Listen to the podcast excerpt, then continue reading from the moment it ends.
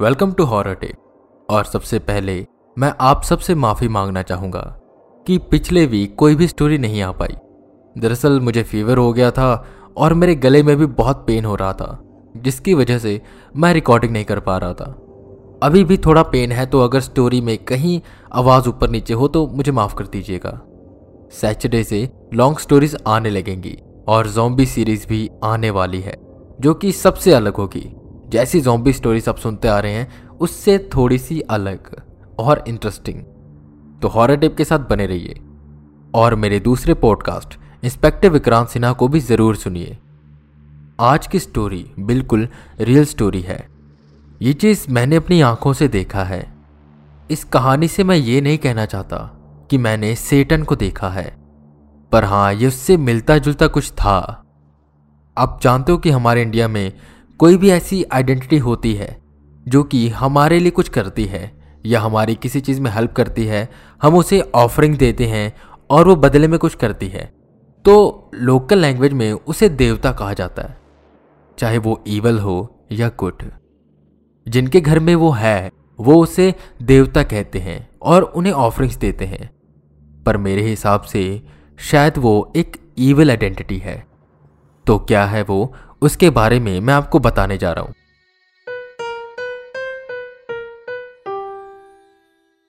ये कहानी हमारे एक रिलेटिव की है, जिनके घर मेरा बचपन से आना जाना रहा है। वो एक गाँव में रहते हैं, और जब मैं छोटा था तो उस गाँव के आसपास जंगल थे, बहुत पेड़ और झील हुआ करते थे। वो बहुत ही डरावना इलाका था, और उनका घर बिल्कुल एंड में होता था। तो अब कहानी को शुरू करते हैं। जब मैं छोटा था तो मैं उनके घर गया था। हम रात के समय सो रहे थे। मैं पापा के साथ सो रहा था। आपको पता है कि गाँव में घर थोड़े खुले होते हैं और अक्सर लोग बाहर सोया करते हैं। तो ऐसे ही हम बाहर सो रहे थे। तो जो बाउंड्री वॉल होती है, वो करीबन सात से आठ फीट की थी। मुझे वक्त नहीं याद।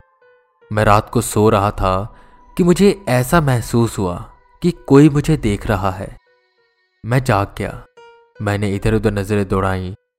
तो उस बाउंड्री वॉल के ऊपर कुछ था जो बस मुझे ही देख रहा था। वो एक बकरे का सिर था। शायद ये कहानी मैंने पहले भी सुनाई हो, पर अब जाकर मुझे इसकी पूरी स्टोरी पता चली है। तो वो एक बकरे का सिर था, जो मुझे देख रहा था और उसका मुँह पूरा राउंड खुला हुआ था। कैसे समझाऊं मैं? वो बिल्कुल राउंड था, जैसे उसने अपना मुँह ओपन किया हो और वो पूरा एक सर्कल बना रहा हो। और वो एक टक मेरी ही तरफ़ देख रहा था। उसके बड़े बड़े सींग थे और आज भी मुझे उसकी वो छवि याद है। तब मैं इतना डर गया था कि मैंने पापा को हक कर लिया और आँखें बंद करके बस मैं सो गया। अगले दिन मैंने ये बात सबको बताई, पर कोई मेरी बात मान नहीं रहा था। उन्हें लगा कि मैंने रात को सपना देखा होगा। जैसे जैसे मैं बड़ा होता क्या और जब भी मैं उनके घर जाता तो मैं ज़रूर उस दीवार की ओर देखता, और मैं फिर यही बात कहता कि जब मैं छोटा था, मैंने यहाँ पर कुछ देखा था। और जब भी मैं ये कहता तो वो नज़रें चुराने लगते। ऐसे जैसे उन्हें कुछ पता है, पर वो बताना नहीं चाहते। अभी कुछ महीनों पहले की बात है। मैं फिर से वहाँ गया। अभी भी वो गाँव ही है, पर थोड़ा डेवलप हो चुका है। अब आसपास वैसे जंगल नहीं रहे तो मैं गया। मैंने फिर वो दीवार देखी। मैंने फिर से उन्हें कहा कि जब मैं छोटा था तो मैंने यहाँ कुछ देखा था। तब मुझे उन्होंने कुछ बताया, और वो कुछ ऐसा था, जिससे मुझे पक्का यकीन हो गया। जो मैंने देखा था वो कोई सपना या वहम नहीं था। जो वहाँ पर अभी रहते हैं, उनके पहले के जनरेशन तो वो कहीं से आ रहे थे, और वो काला जादू और इन आत्माओं में मानते नहीं थे। उन्हें कुछ पैसों की ज़रूरत थी। वो सीधा सीधा जा रहे थे साइकिल से अपनी तो उन्हें रास्ते में पैसे दिखे। जैसे चौराहे पर लोग छोड़ के जाते हैं, पर वहाँ सिर्फ़ पैसे नहीं थे। एक बकरे का सिर भी रखा था। उन्होंने इस बकरे को उठाया, उस पैसों को जेब में रखा और घर की ओर चले गए। वो बकरे का सिर वहाँ क्यों रखा था? वो पैसे किस लिए थे? उन्हें कुछ भी नहीं पता था। वो घर पर आए और उस दिन उन्होंने बकरा ही बनाया घर में और वो जो सर लाए थे, उसको भी उसमें शामिल कर दिया। तो उन्होंने इसको खा लिया। उसके बाद से उनके घर में कुछ अजीब सी चीज़ें होने लगी। जैसे वो लॉस में जाने लगे, घर में कलेश बढ़ने लगे। तो जब ये सब चीज़ें होने लगी तो उन्होंने किसी पंडित को बुलाया। तो उस पंडित ने घर में आते ही कहा कि आपके घर में किसी का वास है, और वो वही था जो मैंने उस दिन देखा था। और उस पंडित ने कहा कि वो इस घर को छोड़कर जाएगा नहीं। तो उसे आप ऑफरिंग्स दीजिए तो वो आपको कोई नुकसान नहीं पहुंचाएगा। तो तब से वो उसे ऑफरिंग्स देते आ रहे हैं और वो उनके घर में वो सब कुछ देता जा रहा है जो उन्हें चाहिए। और कभी कभी वो उन घर में से किसी एक सदस्य के ऊपर आ भी जाता है और फिर वो अपनी बातें कहता है कि मुझे ये चाहिए, मुझे ये चाहिए। और जिस दिन मैं गया था, उससे दो तीन दिन पहले ही वो वहाँ पर आया था। हालाँकि अब मैं वहाँ नहीं जाता, क्योंकि जब से मुझे ये सब पता लगा है, मुझे और डर लगने लगा है कि कहीं मुझे फिर से वो ना दिख जाए। तो ये थी एक रियल स्टोरी और इसी के साथ मैं आपको एक और स्टोरी सुनाता हूँ, जो कि मैं बचपन से सुनता आ रहा हूँ। ये स्टोरी मेरे पापा मुझे सुनाते थे। ये इंसिडेंट उनके नाना के साथ हुआ था। तो कहानी ऐसे है कि बहुत पहले की बात है तब आपको पता है इतनी फैसिलिटीज़ नहीं होती थी। ना मोबाइल होता था, ना इतनी लाइट होती थी। लोग छोटे छोटे गाँव में रहते थे और वो गाँव जंगलों और झीलों से घिरे हुए होते थे। एक जगह से दूसरी जगह जाने के लिए बैलगाड़ी, पैदल और साइकिल यही एक रास्ता होता था। पर इससे समय बहुत लगता था। तो ऐसी एक रात की बात है। मेरे पापा के नाना जी दूसरे गाँव किसी शादी में गए हुए थे, अपनी साइकिल से। शायद तब के समय में कोई रिवाज होता था कि खास खास लोगों को वो कुछ देते थे शगुन के रूप में। तो उनको एक टोकरा मिला था, जिसमें शायद फल फ्रूट्स थे और कुछ कपड़े। तो उन्होंने उसे अपने साइकिल के पीछे कैरियर पर रखा और वो गिरे ना तो उस पर हाथ रख के वो पैदल ही पैदल आगे बढ़ते जा रहे थे। रात काफ़ी हो गई थी और समय का उन्हें पता नहीं चल रहा था। वो आगे बढ़ते रहे और जैसे ही अपने घर के पास पहुँचने वाले हुए, वो जैसे ही अपने गाँव में एंटर होने वाले थे कि उससे पहले एक छोटी सी बगिया आती थी। जो लोग नहीं जानते कि बगिया क्या होती है तो मैं भी इतने अच्छे से नहीं जानता, वो एक जगह होती है जहाँ पर बहुत से एक तरह के पेड़ होते हैं, जैसे आम की बगिया और वो किसी पर्सन द्वारा ऑक्यूपाई होती है। तो वो ऐसे किसी बगिया से गुजर रहे थे कि उन्हें कुछ आवाज़ें आने लगी।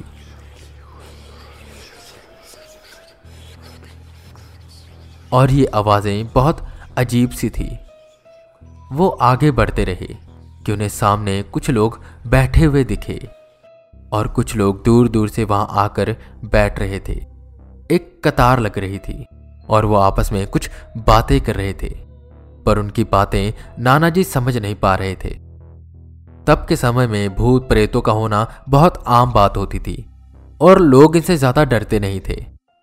पर डर फिर भी होता था, क्योंकि वहाँ पर बहुत सारे भूत थे। तो नाना जी वापस जा नहीं सकते थे, और आगे जाते तो वो उन्हें नुकसान पहुँचा सकते थे। तो उन्होंने क्या किया कि उन्होंने अपनी साइकिल साइड में खड़ी करी, अपने मुँह पर गमछा लपेटा, और वो जाकर उसी भीड़ में चुपचाप बैठ गए। उस कतार में और लोग शामिल होते रहे, या कहें और भूत शामिल होते रहे। वो आपस में कुछ बातें कर रहे थे, पर उनकी लैंग्वेज नाना जी समझ नहीं पा रहे थे। बहुत ही अजीब सी लैंग्वेज थी। कुछ महीने पहले मैं ट्रेन से वापस आ रहा था तो मेरे सामने एक पंडित जी बैठे हुए थे। तो बातों ही बातों में भूतों की बातें छिड़ी। तो उन्होंने मुझे बताया कि जो भूत होते हैं, उनकी कोई लैंग्वेज नहीं होती। जिस शब्दों के अर्थ नहीं बनते, वही उनकी भाषा है। तो ऐसे ही भाषा वो भूत बोल रहे थे। नाना जी को डर तो लग रहा था, पर वो अपना दिल मज़बूत किए वहीं बैठे हुए थे और इंतज़ार कर रहे थे सुबह होने का, कि तभी थोड़ी देर बाद कुछ भूत और आए। और वो उन सब भूतों को कुछ मिठाइयाँ और खाने की चीज़ें देने लगे। तो फिर वो नाना जी के पास आए। उन्होंने नाना जी को भी कुछ मिठाइयाँ और खाने की चीज़ें दी। सब भूत उसे खा रहे थे। पर नाना जी को शक था कि कहीं इससे कुछ हो ना जाए। पर उन्हें खाना तो पड़ना था। अगर वो ना खाते तो भूतों को शक हो जाता। तो उन्होंने क्या किया? वो खाने की एक्टिंग करने लगे। वो मुँह के पास उस मिठाई को लाते, पर उसे खाते ना। और जब भी कोई भूत उनके पास आकर कुछ कहता तो वो बस हूँ हूँ करके सिर हिला देते। उन्हें बहुत डर लग रहा था। वक्त बीतता जा रहा था, और जैसे जैसे सुबह होने लगी एक एक करके वो सब भूत वहाँ से जाने लगे। और जब वो सारे भूत वहाँ से चले गए, तब नाना जी उठे और सीधा अपने घर की ओर गए। जाकर उन्होंने सबको ये बात बताई और उसके बाद उन्हें बुखार हो गया। हालाँकि कुछ वक्त बाद वो ठीक हो गए। आई होप आप सबको ये कहानी पसंद आई होगी। मे बी एपिसोड छोटा हो सकता है। बट सैटरडे से लॉन्ग स्टोरीज आने लगेंगी। तो आप प्लीज़ मुझे मेरे इंस्टाग्राम पर फॉलो कर लीजिए। आईडी है हॉरर टेप हिंदी और मेरे दूसरे पॉडकास्ट इंस्पेक्टर विक्रांत सिन्हा को भी ज़रूर सुनिए। लिंक डिस्क्रिप्शन में मिल जाएगा। मैं वी के रावत फिर मिलूँगा आपको एक नई कहानी के साथ। तब तक के लिए बने रहे हमारे साथ और सुनते रहें हॉरर टेप